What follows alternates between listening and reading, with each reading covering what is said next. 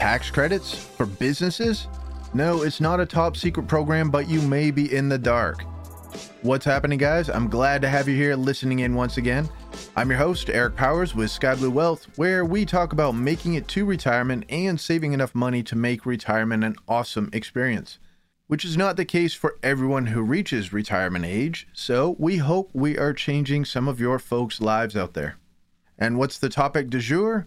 We're going to highlight small business deductions and business tax credits that you don't want to miss out on coming into tax time. As always, thank you to our subscribers, and if you have yet to hit that follow button, please go ahead now and subscribe so that you don't miss any of our future episodes. Oh, and stick around to the end of the show. I've got a staggering stat about signing up for Social Security. So let's get into the content, folks. I want to break down a few tax items that could make a big impact on your income tax bill, and those are business tax credits. These are even better than tax deductions as they don't merely reduce your taxable income, they actually reduce your tax bill at the end. For example, if you owe $10,000 in income tax and you get a $5,000 tax credit, your tax bill is cut in half. Sounds good, right? No, that sounds great. Okay, now we did a show about electric vehicle tax credits and a few other small business tax credits, and we'll link to that in the show notes. But now we'll highlight the tax credits that are not as well known, but you can still benefit from as a small business owner. You don't hear about tax credits for business promoted much in DC, but we're gonna get into them here. First up is getting a tax credit if you have employees and they took a family medical leave.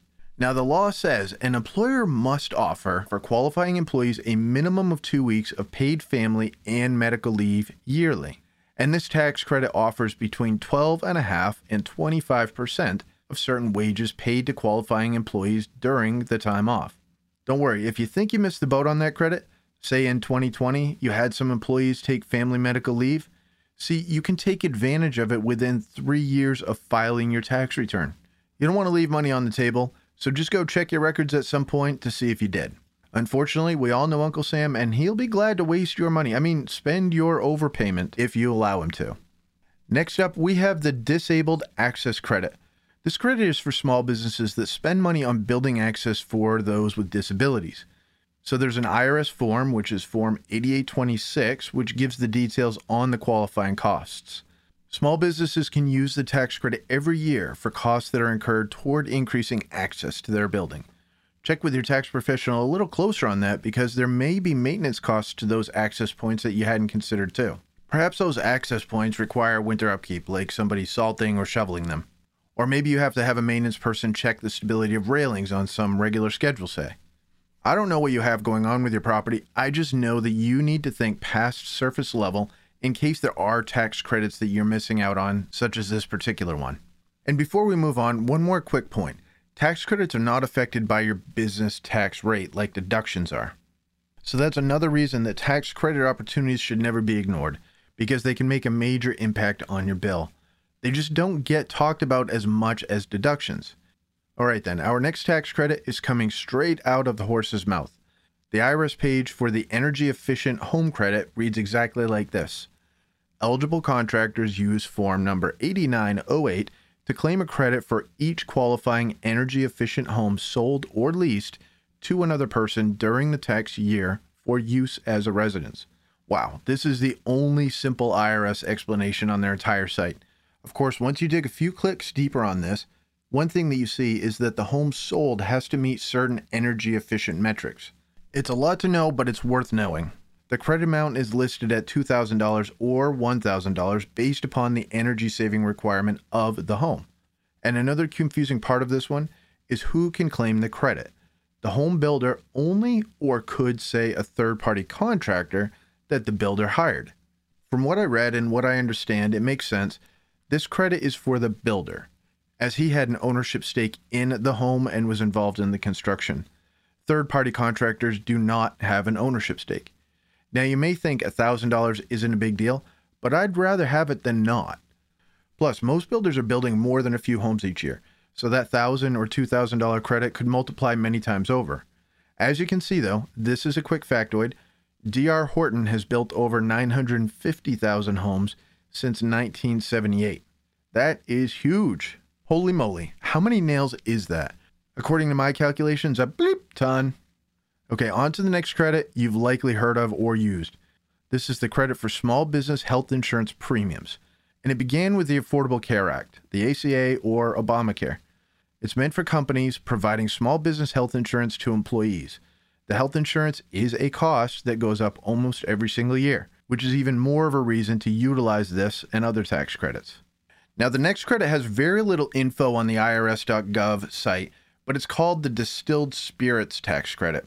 So feel free to talk to your tax person about that one if your business relates to any part of that arena. And if you have lots of employees, this next credit is something to look at at some point.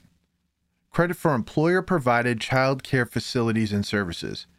Generally speaking, this credit would be for building a child care facility for your workers.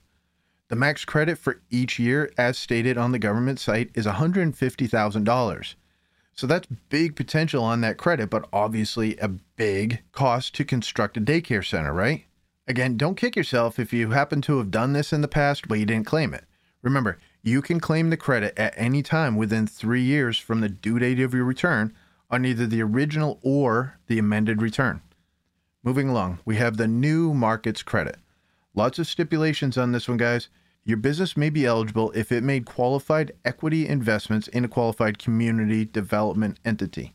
So, a CDE, as it's known, is a domestic corporation or partnership that meets the following requirements. Its primary mission is serving or providing investment capital for low income communities or persons. It maintains accountability to residents of low income communities through their representation on any board of the entity. It's certified as a qualified CDE by the Community Development Financial Institution Fund and the Department of Treasury. Qualified CDEs also include specialized small business investment companies and community development financial institutions. Whew, that was a lot of reading of exact wording for this new market credit. I'm going to run through the names of a few more small business credits, then we have to move on to tax deductions for the sake of time.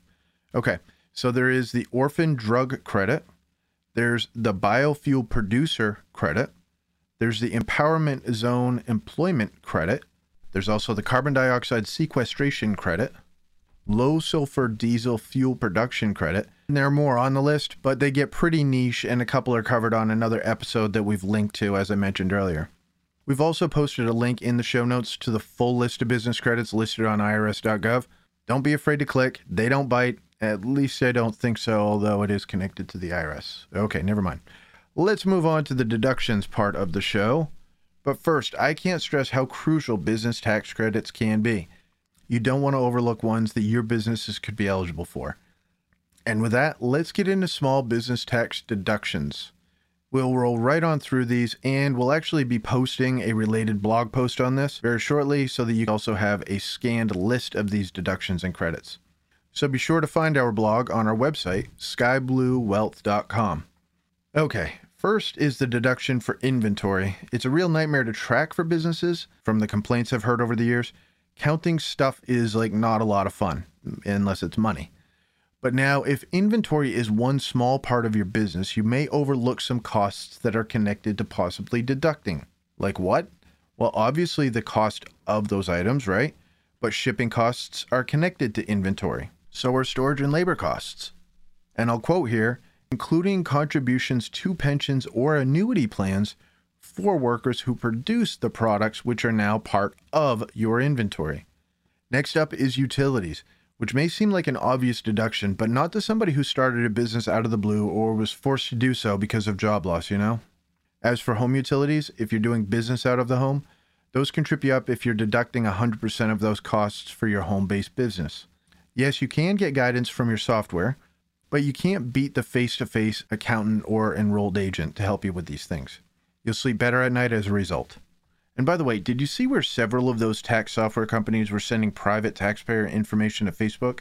It had something to do with ad tracking pixels. And so things like your email address, filing status, refund amount, dependents college scholarships, and information related to income was sent to Facebook's database. Really, it's scary stuff. Folks, if your data is online, it is subject to being lost, stolen, or accidentally deleted. All right, I'll leave that one where it is. The next deduction you can't help but use is insurance. So many forms of insurance just to get into and stay in business. Be sure that you maximize this deduction because, as I said, health insurance is always on the rise, but so are most forms of insurance. All right, vehicle expenses can put the hurt on a profit and loss sheet, so you have to recoup some of those costs come tax time. Believe it or not, there are some folks that buy a new vehicle each year in order to get a tax deduction. Now, in reality, they are actually depreciating all of that vehicle in a single year as an expense, and when they sell that car, they are supposed to recapture that depreciation. That's a matter for another day. And unfortunately, the same doesn't apply to a bass boat. Your wives will catch on to that trick, and trust me on that. But seriously, you have to tally up auto insurance mileage, depreciation, or lease costs, and repairs that come into play as well. Deduct all that you can while staying within the guidelines. It's hard to do, and it's sometimes a complicated system, so the better organized your records are, again, the better you'll sleep at night. An A plus on your return should always be the objective. It keeps the IRS from your door. All right, what have I got next here? Besides auto costs, you may also use other large equipment in your small business too. So, tractors or trailers, mowers, lifts, that kind of thing. But in office settings, you may also have copiers or computers or accessories and tools that you use to run your business, which may have a possible tax deduction. Some people even rent greenery, uh, you know, the indoor plants for the office. Uh, of course, that's something to check on with your tax pro. If the money comes out of your business account, it is worth looking to see if it can be deducted at some time in some way, shape, or form. Next are advertising and marketing costs. Advertising is a little more straightforward, it's easier to understand. You run a Google ad, you paid for it, you get to deduct it. Or you rent a billboard ad, or you put up lawn signs, or you sponsor a sign at a baseball field. Marketing is a little bit broader. Say you pay someone to consult you on marketing, then that cost could be included in your marketing deductions. It just depends on how your business is structured because it might be better to use an expense like that in the 1099 freelancer column as opposed to advertising and marketing. There's no one size fits all for everybody, right? Just know that you don't want qualified deductions to be left off your tax form altogether and pay more than you should. I'm going to have to run through these last few deductions or I'm going to keep you guys for overtime and I didn't build that into the budget. All right, here we go. If you have software expenses, those can qualify as deductions. Meals while traveling are also deductions. Entertainment, on the other hand, not a deduction. Travel expenses and bad debt can usually be deducted. Bad debt is money that's owed to you, but you have no chance of getting. I don't mean to bring it up, but you know that loan to cousin Johnny? Well, obviously, employee salaries are deductible. But don't forget, they have bonuses and other benefits that you're paying them that you could deduct as well. If money goes out of the business and is deductible, don't waste that opportunity to save the money.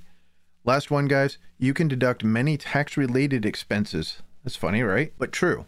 Professional fees paid out, like to a CPA, your EA, or an attorney, and those tax payments that you made during the year may be deductible as well.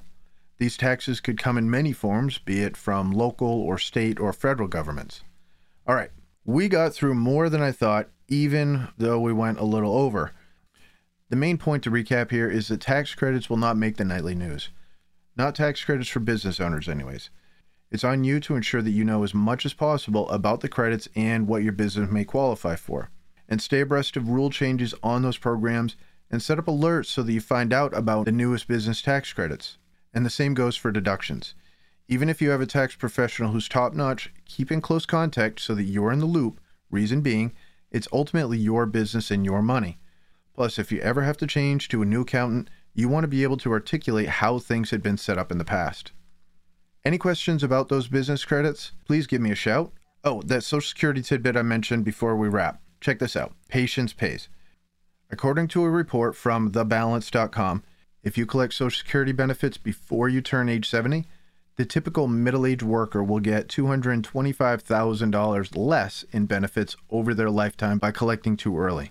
That's nearly a quarter of a million dollars that you don't want to waste. Now, if you're on the fence about financial decisions like that, give me a call today. I'm happy to help. I hope you have a great day, and I look forward to talking to you again soon. Investment advice offered through Private Advisor Group LLC, a registered investment advisor.